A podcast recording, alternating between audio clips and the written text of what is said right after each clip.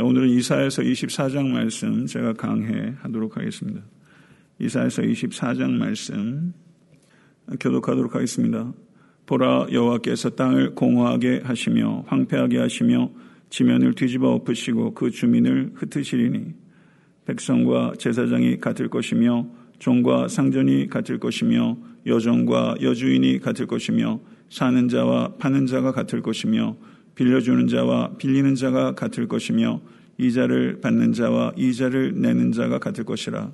땅이 온전히 공허하게 되고 온전히 황무하게 되리라. 여호와께서 이 말씀을 하셨느니라. 땅이 슬퍼하고 쇠잔하며 세계가 쇠약하고 쇠잔하며 세상 백성 중에 높은 자가 쇠약하며 땅이 또한 그 주민 아래서 더럽게 되었으니 이는 그들이 율법을 범하며 율례를 어기며 영원한 언약을 깨뜨렸습니다. 그러므로 저주가 땅을 삼켰고 그 중에 사는 자들이 정죄함을 당하였고 땅의 주민이 불타서 남은 자가 적도다. 새 포도즙이 슬퍼하고 포도나무가 쇠잔하며 마음이 즐겁던 자가 다 탄식하며 소고치는 기쁨이 그치고 즐거워하는 자의 소리가 끊어지고 수금 타는 기쁨이 그쳤으며 노래하면서 포도주를 마시지 못하고 독주는 그 마시는 자에게 쓰게 될 것이라. 약탈을 당한 성읍이 허물어지고 집마다 닫혀서 들어오는 자가 없으며 포도주가 없으므로 거리에서 부르짖으며 모든 즐거움이 사라졌으며 땅의 기쁨이 소멸되었도다. 성읍이 황무하고 성문이 파괴되었느니라. 세계 민족 중에 이러한 일이 있으리니 곧 감람나무를 흔듦 같고 포도를 거둔 후에 그 남은 것을 주움 같을 것이니라. 무리가 소리를 높여 부를 것이며 여호와의 위엄으로 말미암아 바다에서부터 크게 외치리니 그러므로 너희가 동방에서 여호와를 영화롭게 하며 바다 모든 섬에서 이스라엘의 하나님 여호와의 이름을 영화롭게 할 것이라. 땅 끝에서부터 소리하는 소리가 우리에게 들리기를 의로우신 이에게 영광을 돌리세 하도다. 그러나 나는 이르기를 나는 쇠잔하였고 나는 쇠잔하였으니 내게 화가 있도다. 배신자들은 배신하고 배신자들이 크게 배신하였도다.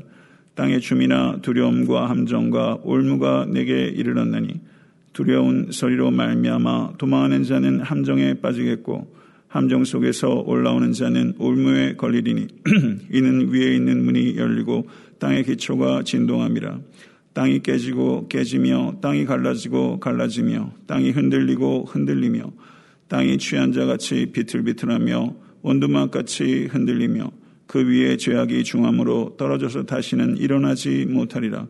그날의 여호와께서 높은 데에서 높은 군대를 벌하시며 땅에서 땅의 왕들을 벌하시리니 그들이 죄수가 깊은 옥에 모임같이 모이게 되고 옥에 갇혔다가 여러 날 후에 형벌을 받을 것이라. 다 같이 그때 다리 수치를 당하고 해가 부끄러워하리니 이는 만군의 여호와께서 시온산과 예루살렘에서 왕이 되시고 그 장로들 앞에서 영광을 나타내실 것입니다. 아멘. 하나님의 말씀입니다.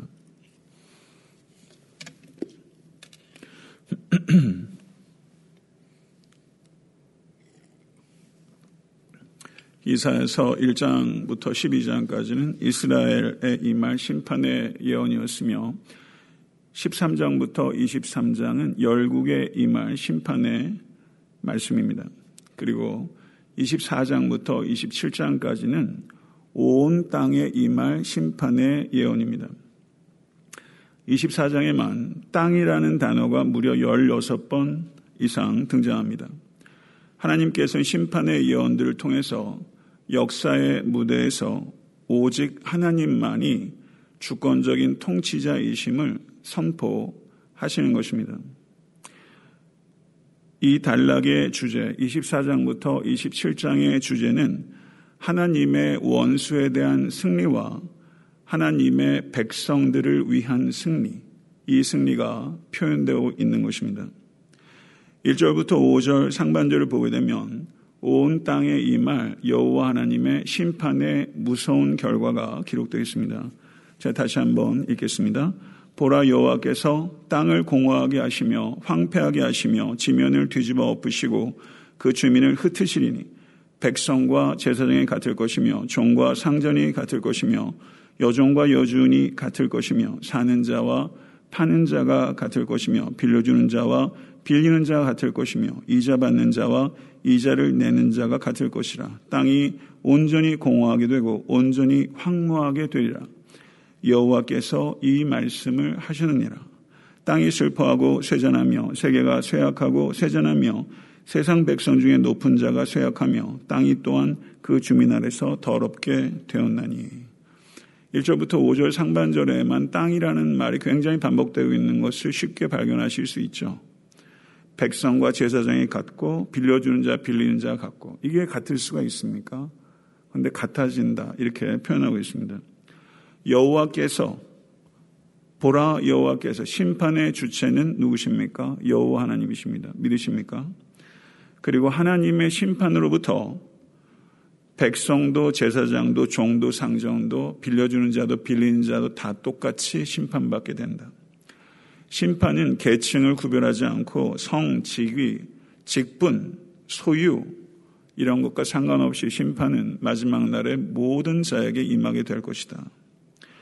그리고 여호와께서 이 말씀을 하셨느니라 이렇게 표현하고 있습니다. 이사야서를 보게 되면 이런 표현이 많이 반복되고 있습니다. 여호와께서 이 말씀을 하셨느니라.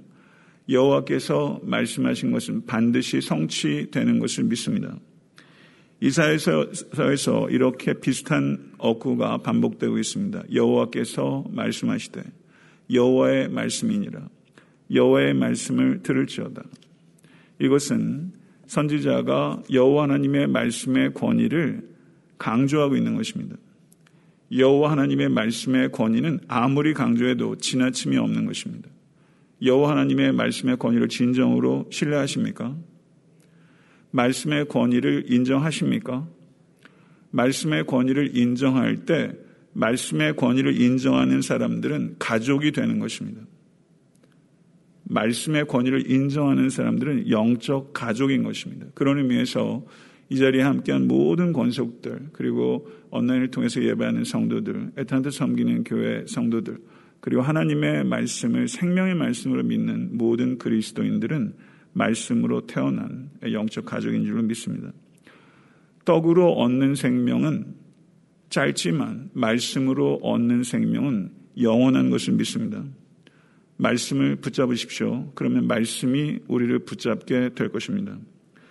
5절 하반절은 하나님의 심판의 이유를 말씀하고 있습니다. 이는 그들이 율법을 범하며 율법을 율례를 어기고 영원한 언약을 깨뜨렸습니다.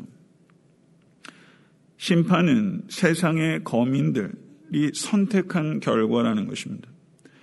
그런데 율법과 언약은 이스라엘 백성들에게만 주어진 건 아닙니까? 그런데 어떻게 하나님께서 세상 거민을 율법과 언약을 지키지 않은 것으로 심판할 수 있습니까? 그거는 좀 부당한 것 아닙니까? 그렇다면 여기에서 율법과 언약은 무엇을 의미하는 것일까요? 이것은 로마서 1장에서 3장까지 사도 바울이 가르친 바에 따라서 우리가 생각해 볼 수 있습니다. 로마서 1장 19절과 20절을 보게 되면 거기에 이렇게 증거합니다. 이는 하나님을 알 만한 것이 그들 속에 보임이라. 하나님께서 이를 그들에게 보이셨느니라. 창세로부터 그의 보이지 아니하는 것들, 곧 그의 영원하신 능력과 신성이 그가 만드신 만물에 분명히 보여 알려졌나니 그러므로 그들이 핑계하지 못할지니라. 그러므로 그들이 핑계하지 못할지니라. 이렇게 말하고 있습니다. 하나님을 알만한 것이 보였다라고 말씀합니다. 인간 안에는 하나님에 대한 지식이 두 가지 형태로 있습니다. 신에 대한 의식과 양심이라고 할 수 있습니다. 모든 인간들은 신에 대한 의식을 가지고 있습니다. 어떤 시대, 어떤 장소, 어떤 문화를 막론하고 그리고 그 문화가 아무리 미개하고 보잘것없는 문명이라 할지라도 예외 없이 신에 대한 의식을 다 가지고 있습니다. 신의식은 인간 본성이 가지고 있는 매우 보편적인 의식이라고 할 수 있습니다. 그리고 이와 같은 신에 대한 의식과 함께 권선 징악에 대한 의식을 사람들은 보편적으로 가지고 있습니다. 죄를 짓게 되면 심판을 받게 되고 그리고 그 신은 도덕적인 통치를 하는 존재다라는 의식을 거의 모든 사람들이 보편적으로 가지고 있습니다. 신의 존재에 대한 의식 그리고 양심에 대한 의식 이것은 보편적인 인간이 다 가지고 있는 것입니다. 그런데 이러한 신에 대한 의식과 양심을 가지고 있다고 해서 구원을 얻을 수는 없습니다. 그러나 인간은 그 신에 대한 의식과 양심에 따라서도 살지 못합니다. 그래서 하나님의 진노에 대해서 율법을 알지 못한 이방인도 그 진노에 대해서 핑계 삼을 수 없다. 이것이 사도 바울의 요지인 것입니다. 성경을 알지 못하는 사람, 율법과 언약을 알지 못하는 사람, 그리스도를 알지 못하는 사람이라 할지라도 그들에게 임하는 하나님의 진노에 대해서 책임을 회피할 수 없다. 이것이 사도 바울의 가르침입니다. 율법이 없는 이방인을 유대인만이 가지고 있는 율법으로 판단하신다면 그 하나님을 공평하다고 할 수 없습니다. 그래서 이 문제에 대해서 사도 바울은 로마서 2장에서 더 심도 있게 가르치고 있습니다. 로마서 2장 11절에서 12절의 말씀을 보게 되면 이는 하나님께서 외모로 사람을 취하지 아니하심이라. 무릇 율법 없이 범죄한 자는 또한 율법 없이 망하고 무릇 율법이 있고 범죄한 자는 율법으로 말미암아 심판을 받으리라라고 말씀합니다.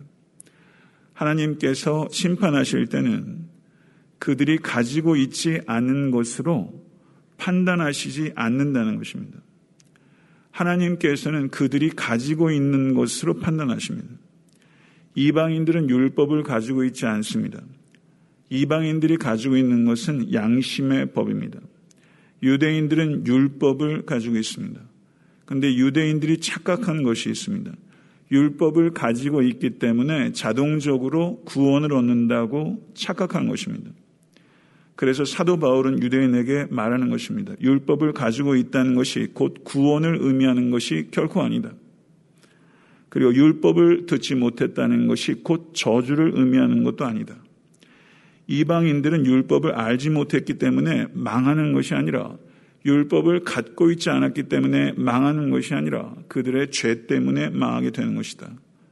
그래서 하나님 공평하신 하나님은 그들이 갖고 있지 않은 것 때문에 심판하는 것이 아니라 그들이 가지고 있는 것과 그리고 그것에 따라 살지 않는 것 때문에 심판하시는 하나님이시다.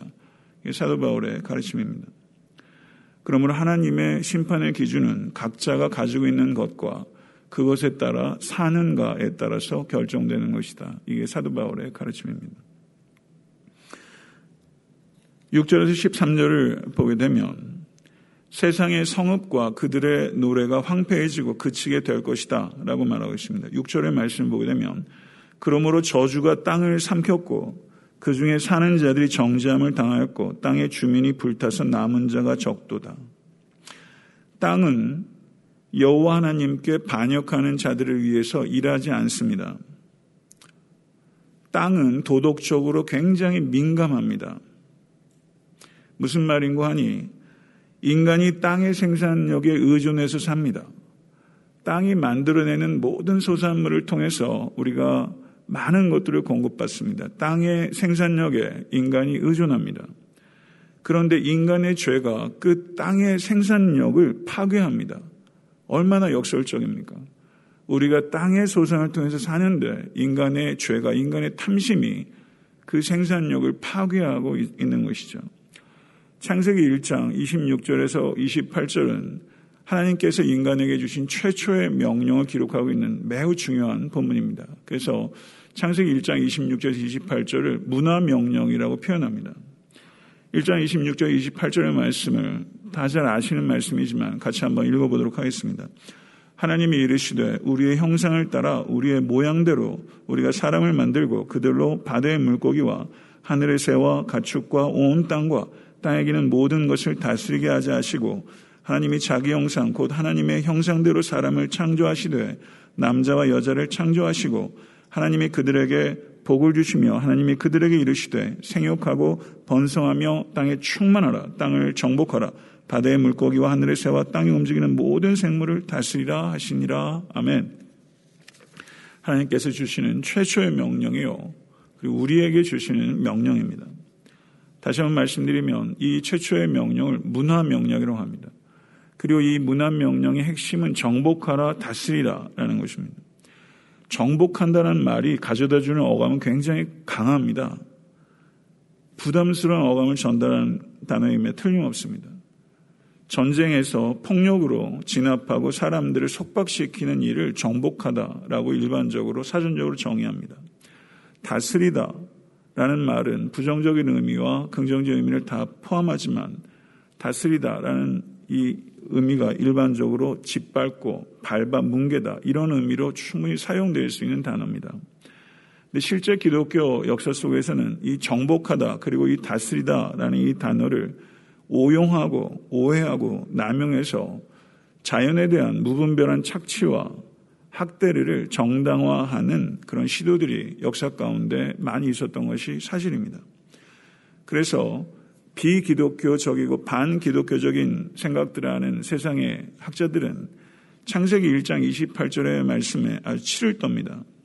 서구인들의 무분별한 착취와 파괴를 촉발시키는 소름 끼치는 말이다. 폭언을 퍼붓습니다. 그리고 캘리포니아 역사학자인 린 화이트라는 학자는 기독교는 인간이 자신의 목적을 위해 자연을 착취하는 것을 하나님의 뜻이라고 가리킨다. 이렇게 말했어요. 기독교는 큰 죄짐을 지고 있다. 이렇게까지 역사학자 평가한 것입니다. 이는 굉장히 단세포적이고 단순한 평가죠. 자연을 착취하는 것이 하나님의 뜻이다. 근데 모든 해석의 기본은 문맥을 통해서 해석하는 것입니다. 여기서 정복하다, 다스리다라는 단어가 가져다 주는 피상적인 어감에 집착해서 그 단어가 쓰인 전후 문맥을 무시함으로 인해서 생기는 해석적인 오류입니다.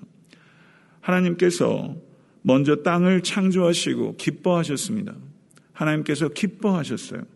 그리고 그것들을 인간에게 주고서 그 땅을 착취하고 파괴하라 라고 하는 것이 하나님의 뜻일 수 있습니까? 그거는 대단한 해석적인 기술이 필요한 것이 아니라 그 문맥이 결코 그럴 수 없다는 것을 너무나 자연스럽게 우리는 알 수 있습니다. 하나님께서는 창조 세계를 만드시고 첫째 날부터 다섯째 날까지 다 기뻐하시고 그리고 여섯째 날 인간 창조를 하시면서 마치 온 피조 세계가 인간들이 활동할 마치 연극의 무대처럼 만드시고 그 연극의 무대 위에 인간을 올려놓으시면서 심히 기뻐하신 하나님. 그런데 그 땅을 착취하고 짓밟으라, 파괴하라. 이것이 하나님의 뜻일 수 있습니까? 그럴 수 없죠. 청지기로서 하나님의 형상인 인간들인 우리에게 주어진 하나님께서 주신 고귀한 책임은 환경에 대한 책임입니다. 냉전 시대가 지나가고 요즘에 새롭게 미국과 중국 간의 냉전이 굉장히 심각한 수준까지 올라오고 있는 건 사실입니다만은 인류 최대 위협이 핵이다라고 말했던 때가 있었는데 지금은 핵 전쟁의 위험보다는 환경적인 문제가 인류가 직면한 가장 큰 문제가 됐습니다. 지구 환경의 문제에 대해서 기독교인들이 가장 책임적인 이해와 자세를 가져야 합니다. 그런데 이 환경 문제에 있어서 가장 중요한 영역들이 한 네 가지 정도로 요약할 수 있습니다. 첫 번째는 인구 폭발입니다. 인구가 폭발하고 있습니다. 1800년대 지구상의 인구가 10억이었습니다. 1900년에 20억, 1974년에 40억, 1996년에 60억, 2020년에 지금 몇 억을 돌파한지 아십니까? 77억을 돌파했습니다. 77억. 중국이 벌써 14억을 돌파했고, 미국도 세 번째인가 제가 찾아보니까 3억을 돌파한 상태입니다. 1800년에 200년 전에 10억이었는데 지금 7배를 상회하는 77억이 된 거죠. 인구가 폭발하고 있습니다. 그런데 90%가 개발도상국에서 발생하고 있습니다. 이것은 필연적으로 기아로 가난으로 그리고 각종 분쟁으로 이어지게 되는 것입니다. 두 번째는 자연이 고갈되고 생물학적 다양성이 심각하게 훼손되고 감소하고 있습니다. 개발도상국에선 먹고 살아야 되기 때문에 환경 파괴를 고려할 여유가 없습니다. 중국도 그렇지 않습니까? 선진국에서는 개도국에서 사용하는 에너지의 30, 30배를 쓴다고 합니다. 나무 한 그루가 심길 때 나무 30그루가 뽑히고 있습니다. 강물이 마르고 바다가 줄어들어서 지구 표면의 50%가 사막화되고 있습니다. 전 세계에 있는 자연계 생물체 종의 숫자가 약 천만 정도로 보는데 인류의 환경 파괴로 인해서 매일 20종에서 50종에 이르는 생명체들이 멸종하고 있다는 것입니다. 분명히 이 자연의 생태계는 균형이 심각하게 깨지고 있습니다. 세 번째는 쓰레기 문제입니다. 쓰레기 문제, 과도, 생산 77억에 이르는 사람들이 필요한 생필품들을 비롯한 과소비, 생산과 포장과 소비의 증가가 만드는 지구의 이 배설물의 문제, 해양이 얼마나 심각하게 오염되고 있는지는 제가 설명할 필요조차 없습니다. 보통의 선진국 사람들이 여러분 몸무게 어느 정도 나가세요? 예. 몸무게, 내 몸무게만은 쓰레기를 만드는데 딱 세 달 걸린답니다. 쓰레기 문제가 심각한 문제입니다. 그럼 이 문제를 어떻게 해결할 것인가? 쓰레기를 줄여야죠. 그리고 두 번째는 재활용 될 수 있도록 해야 됩니다. 그렇게 해도 해결되기가 매우 어려운 그런 상태죠. 네 번째는 기후 문제의 변화입니다. 요즘 뭐 엄청난 폭우, 태풍, 뭐 가뭄, 산불, 뭐 끝도 없이 이어지는 거의 재해에 가까운 이런 일들을 지구가 경험하고 있습니다. 국제사회가 이를 위해서 연합하기도 하지만 그런 문제들이 경제 논리나 정치 논리를 넘어서서 실효성을 발휘하지 못하고 있고 매우 불안정해 보입니다. 국민의 표를 의식해서 경제적 희생이 뒤따를 수 있는 환경 문제 치중할 수 있는 정치인들은 매우 드물어 보입니다. 인간의 탐욕으로 지구는 매우 심각하게 훼손되고 있고 신음하고 있습니다. 상식적인 이야기를 제가 드렸어요. 네 가지의 문제. 영국 국교회 사회적 책임위원회라는 위원회가 있답니다. 사회적 책임위원회. 저는 저희 교회에서 교육자들과 그 내년도 목회 기획회의를 하면서 사회 윤리 실천에 대한 것들을 저희가 연구하고 우리가 어떻게 신앙이 개인적인 구도적인 개인 신앙에 국한되지 않고 어떻게 이것을 사회 윤리적 차원으로 사회 운동으로 특별히 이민 사회에서 어떻게 할 수 있을까? 사실 목회자로서 저한테는 상당히 심각한 문제예요. 성경의 구원은 개인 구원에 국한된 문제가 아닙니다. 이것은 정의와 공의의 문제이고 그리고 세상을 변혁시킬 수 있는 유일한 대한 공동체라면 교회는 마땅히 사회 윤리에 대한 지대하고 심도 있는 그 이해가 필요하고 대안이 있어야 됩니다. 그런데 실제 우리가 거의 그 부분에 있어서 아무것도 못하고 있는 게 현실이고요. 사회적 책임위원회. 특별히 청년들이 이런 문제에 대한 고민을 좀 갖기를 바래요. 전 진짜로. 정말 이게 너무 중요한 문제입니다. 기독교가 사회랑 완전히 분리된 하나의 개토화되는 것에 대해서 우리는 심각성을 느껴야 됩니다. 그리스도인이라고 주장하면서 하나님의 소유요, 인간에게 위임된 땅의 파괴에 대해서 무관심하다는 것은 단순한 판단의 오류가 아니라 신성 모독이며 범죄다. 굉장히 강하게 표현했어요. 땅의 파괴에 대해서 무관심하는 것이 신성모독이요 범죄다. 신성모독까지는 뭐 좀 부담스러운 표현일 수 있겠지만 땅의 파괴에 대한 무관심 우리가 거의 갖고 있는 거죠. 이거는 매우 심각한 범죄다. 전 전적으로 공감합니다. 하나님께서 모든 피주세계를 창조하셨습니다. 믿으십니까? 그리고 예수 그리스도를 통해서 창세기부터 계시록은 창조에서 새 창조의 대서사입니다. 하나님은 창조에서 새 창조로 세상을 이끌고 가고 계십니다. 믿으십니까? 예, 제네시스부터 레빌레이션은 창조부터 새 창조의 대하드란 말이에요. 하나님께서 이 새 창조의 역사를 이루시기 위한 정점으로 예수 그리스도 이 땅에 보내주셨습니다. 믿으십니까? 인간이 달의 표면을 걸은 것이 역사의 가장 위대한 걸음이 아니라 하나님의 아들이신 예수께서 역사 가운데 들어오셔서 우리가 밟았던 땅을 걸으셨다는 것이 인류의 역사를 갈라놓은 사건입니다. 하나님께서는 새롭게 창조하고 계십니다. 예수께서 무리를 걸으시고 오병의 기적으로 사람들을 먹이신 사건은 old structure, 옛 창조 세계가 무너지고 새로운 질서가 이루어진다는 것을 가시적으로 보여주는 새 창조의 사건입니다. 질병을 낫게 하시고 그리고 축귀를 통해서 악한 세력들을 물리친 사건 역시 새 창조의 사건입니다. 성경을 해석할 수 있는 가장 포괄적인 렌즈는 새 창조의 렌즈입니다. 하나님께서 이 새 창조의 소명을 우리에게 주셨습니다. 그리고 교회는 건물이 아니라 바로 사람이며 바로 여러분 한 분한 한 분이 교회입니다. 우리는 새 창조의 공동체이며 새 창조의 소명을 가지고 있는 유일한 대안입니다. 이것을 진실로 믿으실 수 간절히 축원합니다. 우리는 자연 세계를 존중하고 그리고 하나님의 마음으로 자연을 돌보아야 될 책임이 있는 사람들입니다. 이것을 받아들입니다. 7절부터 9절의 내용을 한번 보겠습니다. 새 포도즙이 슬퍼하고 포도나무가 세잔하며 마음이 즐겁던 자가 다 탄식하며 속고치는 기쁨이 그치고 즐거워하는 자의 소리가 끊어지고 수금 타는 기쁨이 그쳤으며 노래하면서 포도주를 마시지 못하고 독주는 그 마시는 자에게 쓰게 될 것이다. 라고 말하면서 하나님의 심판이 임할 때 이 땅에 있는 과도한 연애와 축제 문화, 탐닉하는 유희, 이런 것들이 박탈당하고 그 노래가 끊어지게 될 것이다. 술로 상징될 수 있는 여러 중독들, 거짓되고 인위적인 기쁨들, 너무 가득하지 않습니까? 저는 유튜브에 그런 온갖 해괴망측한 것들이 많은지 잘 몰랐어요. 먹방부터 시작해서 뭐 오만 것들이 다 있지 않습니까? 엽기적인 당신인가 하는 영화가 나왔던 게 제가 청년 때 나왔던 것 같은데 요즘은 뭐 엽기가 없는 것 같아요.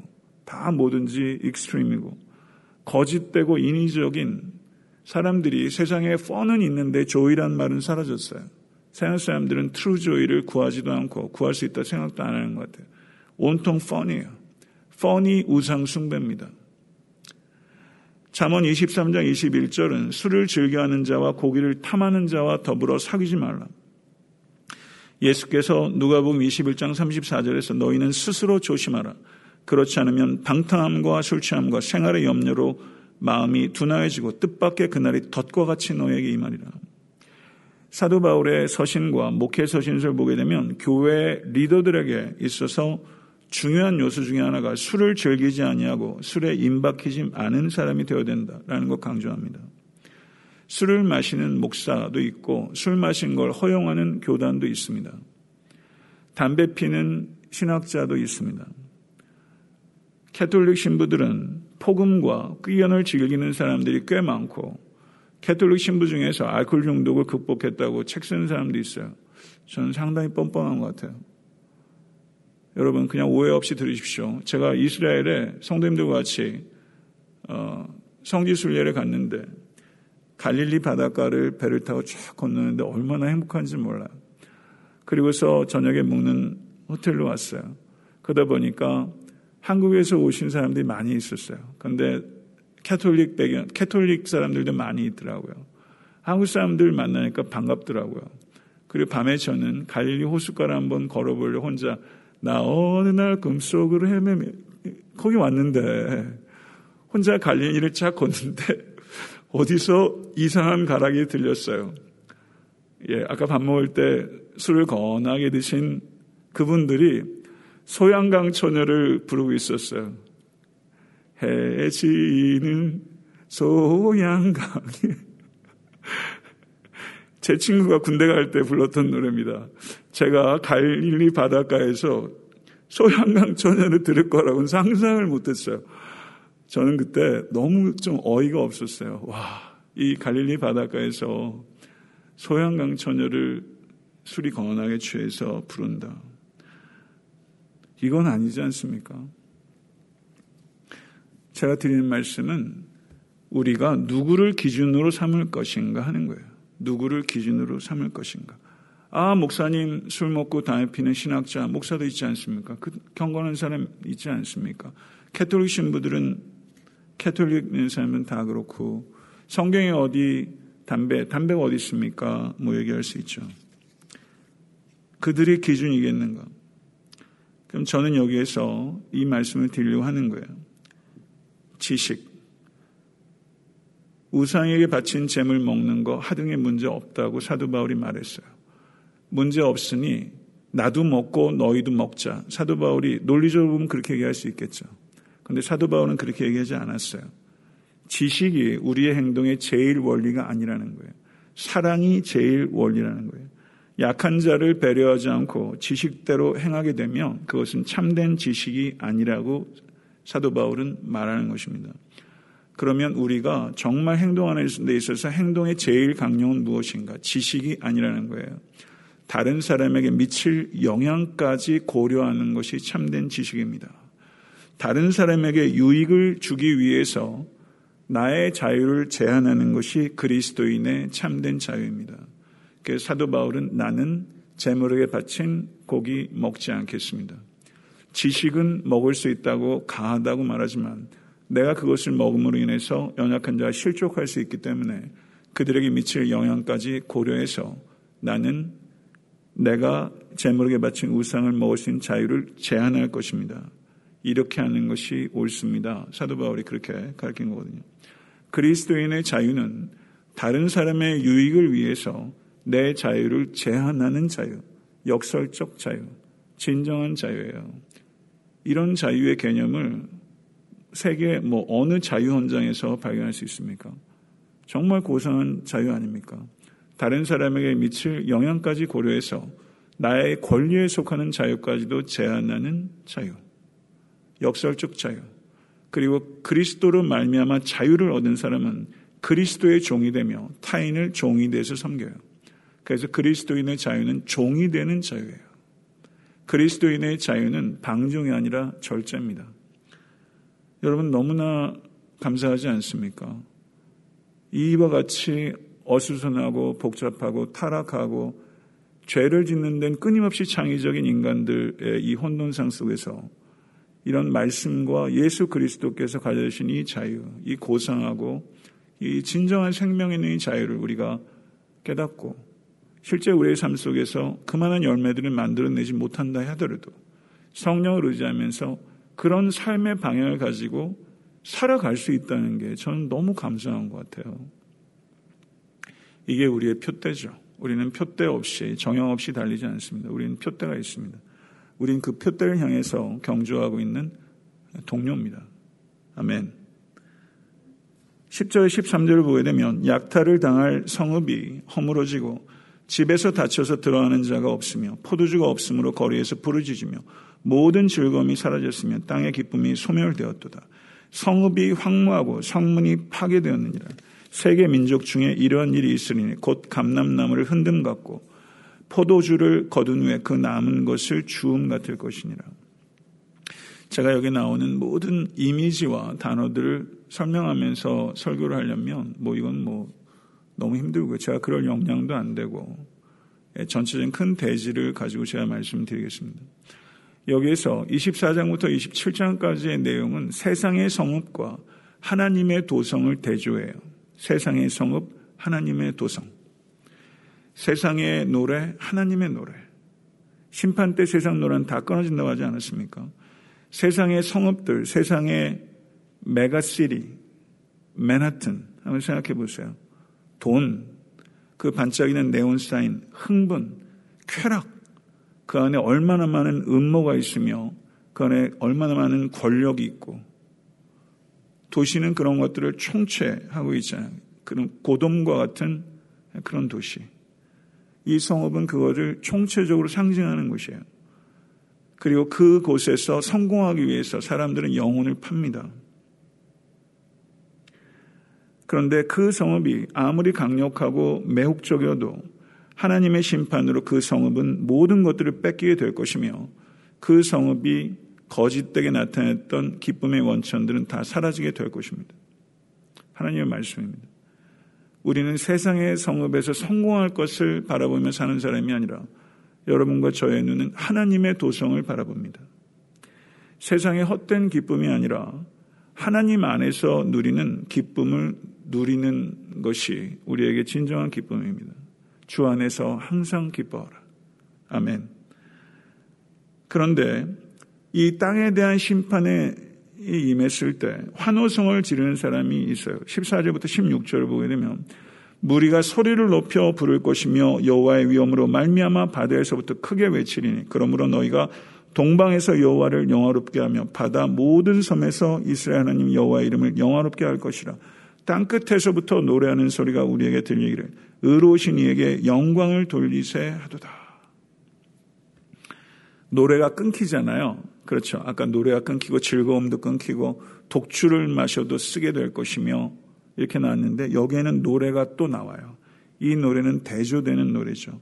이 노래를 부르는 이 무리는 누굽니까? 세상의 성읍과는 다른 길을 걸어가는 사람들의 노래. 세상의 성읍으로부터 세상의 권력으로부터 오히려 억압받는 사람들의 기쁨의 노래가 여기 터져 나오는 거예요. 터져 나오는 거예요. 17절부터 20절을 보게 되면 종말적인 심판에 대한 묘사가 다시 기록되고 있습니다. 17장에서 17절에서 20절은 창세기에 기록되어 있는 홍수에 대한 묘사와 흡사해요. 하나님의 심판의 원인이 죄악이다라는 것을 명확하게 표현하고 있습니다. 땅의 주민아 두려움과 함정과 올무가 내게 이르렀나니 두려운 소리로 말미암아 도망하는 자는 함정에 빠지겠고 함정 속에서 올라온 자는 올무에 걸리니 이는 위에 있는 문이 열리고 위에 있는 문이 열리잖아요. 홍수의 이미지하고 지금 연결되고 있죠. 땅의 기초가 진동합니다. 땅이 깨지고 깨지며 땅이 갈라지고 갈라지며 땅이 흔들리고 흔들리며 땅이 취한 자같이 비틀비틀하며 원두막같이 흔들리며 재미난 표현 아니에요? 원두막 올라와 보셨어요? 원두막같이 흔들리며 그 위에 죄악이 중함으로 떨어지고 다시 일지 못하리라. 죄악이 중함으로 떨어지며 땅 위에서 지금 땅이라는 단어가 24장에서 16번 이상 반복된다는 말씀드렸어요. 그런데 이 땅에 죄악이 얼마나 중하냐, 중하다. 이건 중요하다는 뜻이 아니라 무겁다는 뜻이에요. 죄악이 너무 무거워서 땅이 그 죄악의 무게를 감당하지 못해서 땅이 깨진다는 겁니다. 죄악의 무게가 너무 무겁다는 거예요. 그래서 땅이 흔들리고 땅이 깨지고 땅은 도덕적으로 굉장히 민감하다고 말씀을 드렸죠. 도덕적으로 매우 민감한 이 땅이 깨질 정도로 이 죄악이 무겁다. 이 시대의 죄악들을 생각해 보고 나의 죄악을 한번 생각해 보고 교회가 저지르는 죄악들 한번 생각해 볼 때 참 이 죄가 무겁다는 것을 죄의 무게를 느낄 수 있다는 거. 죄를, 무거운 죄를 짓는 사람은 죄의 무게를 느끼지 못합니다. 근데 영적으로 민감한 사람일수록 작은 죄에도 갈등해요. 사도 바울이 오호라 나는 권권자로다. 그래서 영적으로 민감한 사람은 죄에 대해서 민감해져요. 작은 죄에 대해서 크게 아파하는 거죠. 이거는 self-awareness입니다. 자기를 아는 거예요. self-awareness. 근데 self-absolutization. 죄를 짓는 사람은 자기를 극대화해요. 그래서 우상숭배의 본질은 self-absolutization입니다. 자기를 절대화하는 게 우상숭배의 본질이에요. 자기 부인의 self-denial, 이것이 여러분과 제가 걸어가야 될 길이에요. 근데 많은 사람들이 self-denial로 가지 않고 self-display 합니다. 신앙생활이 자기 부인이 되어야 되는데 self-display예요. 금식한다고 자랑, 헌금한다고 자랑, 예.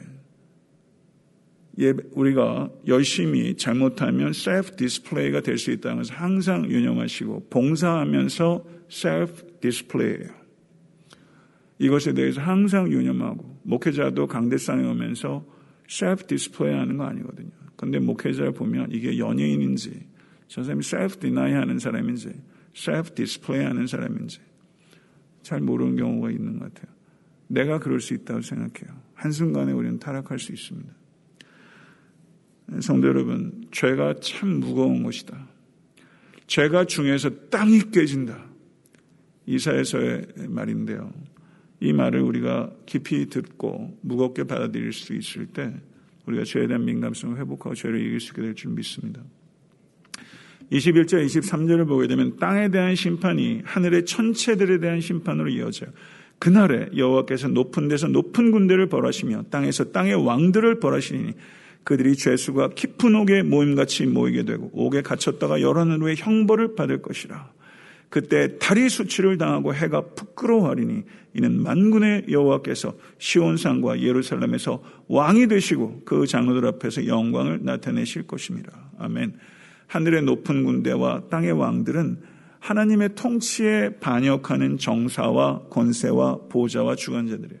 에베소서에서도 공중권세 잡은 자들에 대한 언급이 있어요.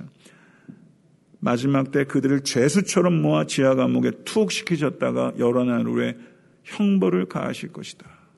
믿으십니까? 해와 달은 하나님께서 창조하신 것입니다. 해와 달은 피조물입니다. 근데 해와 달을 숭배하고 동물을 숭배하고 그런 그 종교가 얼마나 많이 있습니까?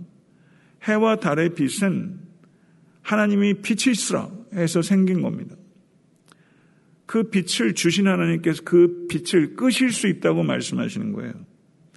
빛을 잃게 될 것이다. 빛을 주신 하나님께서 빛을 끄실 수도 있다. 권능자의 빛과 피조물의 빛은 다른 것이다. 비교할 수조차 없다. 권능자의 빛, 나는 세상의 빛이다. 예수께서 말씀하셨어요. 요한복음 8장에서도 그 범죄한 여인 뭐 돌로 치라고 했을 때 예수께서 땅에 글씨를 쓰시고 일어나셔서 죄 없는 자가 치라. 사람들의 생각을 완전히 뒤집어 놓는 질문으로 예수께서 counter question 던진 거죠. 사람들이 움찔하고 그리고 떠난 후에 나는 세상의 빛이다. 이렇게 말씀하셨죠. 그리고 요한복음 9장에서 날 때부터 소경된 자, 네 죄 때문이니까. 그 부모의 죄니까. 아니면 자기 자신의 죄냐 물었을 때 예수께서 뭐라고 말씀하십니까? 또 나는 세상의 빛이다. 에고 에이미 토퍼스 아마 그렇게 얘기하셨을 거예요. 나는 I am the light. I am the light. 그리고 우리를 세상의 빛이라고 말씀하셨잖아요. 마태복음에서 너희는 세상의 빛이다. 이렇게 말씀하셨어요. 이게 얼마나 어마어마한 말씀이십니까? 빛이라는 정체성을 우리에게 주셨어요. 권능자의 빛, 참빛, 참빛이 세상 가운데 왔습니다. 그 빛이 여러분의 영혼 가운데 비친 거예요. 할렐루야. 믿으십니까? 참빛이 조명해 주셨어요. 독립적인 주권을 선포하는 모든 세력들, 그게 나라든 개인이든 왕이든 어떤 권세든 그 권세들은 다 빛을 잃게 될 것이다. 진정하고 유일하고 영원한 통치자는 오직 하나님이시다. 아멘. 믿으십니까? 지금 그 얘기를 하는 거예요. 말씀을 맺겠습니다. 하나님께서 세상을 창조하셨고 그 창조의 하나님께서 역사 가운데 들어오셨고 그리고 세상을 완성시키기 위해서 다시 오실 것입니다. 믿으십니까? 그 왕이 이 땅에 처음 오셨을 때는 고난받기 위해 오셨지만 그 땅에 있다, 그 왕이 이 땅에 다시 오실 때는 통치하시기 위해서 오십니다. 옥스포드의 저명한 역사학자인 피셔라는 교수가 이런 말을 했어요. 역사학 좋은 공부입니다. 진짜로. 좋은 공부예요. 역사 공부해야 돼요. 그런데 이 역사학자 무슨 얘기를 했냐면요. 평생 역사를 연구하여 얻은 결론은 역사에는 목적이 없다는 것이다. 옥스포드의 역사학자 한 말이에요. 역사에는 목적이 없다. 아무런 계획도 아무런 목적도 없다. 이게 하나님 밖에 있는 역사학자의 솔직한 고백이에요. 역사가 목적이 없이 보이는 거죠. 세상의 역사학자들은 역사의 시작과 결과를 분별하지 못합니다. 그건 불가능한 거예요. 그런데 성도는 여러분과 제가 있는 지식이 옥스포드의 역사학자가 있는 지식과 이 게임이 돼요. 안 되죠. 근데 옥스퍼드가 아니라 누구의 지식이라도 그리스도 밖에 있는 사람은 역사의 원인과 결과를 몰라요. 그렇지만 예수 안에 있는 사람은 그 사람이 가방끈이 아무리 짧아도 역사의 결국을 알아요. 역사의 과정을 알아요. 역사에는 계획이 있어요. 그 역사에는 완성이 있어요. 시작이 있었던 것처럼 끝이 있으며 하나님이 시작에도 계셨고 끝에도 계세요. 믿으십니까? 왕이 다시 오실 때 사탄의 반역에 대한 하나님의 승리가 완성될 것이며 인간 역사와 온 창조 세계에 대한 하나님의 뜻은 완성될 것을 믿습니다. 마지막 날에 예수께서 다시 오실 때 예수는 께서는 인류와 역사, 우주 통해서 가장 공적인 사건이 될 겁니다. 모든 눈이 보게 될 줄로 믿습니다. 종말의 때 알 수 없습니다. 종말의 때를 알려고 하는 건 비성경적인 호기심이에요. 종말의 때 알 수 없습니다. 알 필요도 없습니다. 그러면 우리가 알아야 되는 것은 무엇입니까? 종말의 때에 대한 것이 아니라 종말을 준비하는 태도를 알아야 돼요. 종말을 준비하는 태도. 그럼 종말을 준비하는 태도는 두 가지입니다. understanding, 종말에 대한 이해와 종말에 준비하면서 obedience, understanding과 obedience. 이게 종말론에서 가장 핵심적인 윤리예요. 이해와 순종. 그러면 저는 오늘 설교 제목을 이렇게 정했어요. 종말을 준비하는 태도로서 세 가지를 전 생각했습니다. 성경에서 제가 추출한 세 가지 가장 중요한 윤리적 태도라고 생각해요. 자, 한번 따라해 보십시오. 깨어 있으라. 기다리라. 일하라. 종말을 준비하는 사람은 일하는 사람이지 게으른 사람이 아닙니다. 깨어 있으라. 기다리라. 일하라. 이것을 기억하십시오. 왕이 다시 오십니다. 깨어 기도하며 일하다가 파루지아, 파루지아, 이게 종말이에요. 파레시아, 담대함이에요. 파루지아의 파레시아, 담대함을 가지고 왕을 만나시는 성도 되실 수 있게 되기를 우주 예수 그리스도 이름으로 간절히 축원합니다. 오늘 같이 예배드리는 모든 권속들, 가정과 예배당에서 그레탄드 섬긴 모든 권속들이 다시 오실 주님, 우리의 왕을 기다리면서 파루지아의 파레시아, 한 사람도 부끄럼 당하지 않고 하나님 앞에 담대하게 나아갈 수 있게 되기를 우리 주 예수 그리스도 이름으로 간절히 축원합니다. 기도하겠습니다. 존귀하신 아버지 하나님, 세상의 심판에 대해서 이사야 선지자의 이야기를 들었습니다. 하나님의 원수들에 대한 승리와 하나님의 백성을 위한 승리의 말씀을 저희들이 듣습니다. 마지막 때가 있을 것입니다. 그때 온 땅이 뒤집어지게 될 것이며, 그리고 그때 모든 노래들이 거짓된 노래들이 끊기게 될 것이고, 참된 노래가 터져 나오게 될 것이며, 그때 세상 도성들은 거짓된 도성들은 환락과 쾌락과 권력과 불을 쫓는 거짓된 도성들은 허물어지게 될 것이며 하나님의 시온성이 굳게 서게 될 것입니다. 존귀하신 주님, 마지막 때를 준비하는 공동체가 될 수 있기를 원합니다. 아버지 하나님, 마지막 때를 준비하는 참된 자세를 가질 수 있도록 주여 은총을 하여 주시옵소서. 정말 신앙으로 모든 삶의 과정들을 이해하고 해석할 수 있도록 도와주시고 고난에 매몰되지 아니하고 하나님의 역사 안에서 모든 것들을 이해하고 삶의 태도를 결정할 수 있는 성숙한 성도와 교회가 될 수 있도록 은총을 허락하여 주시옵소서. 예수 그리스도 이름으로 간절히 기도드리옵나이다. 아멘.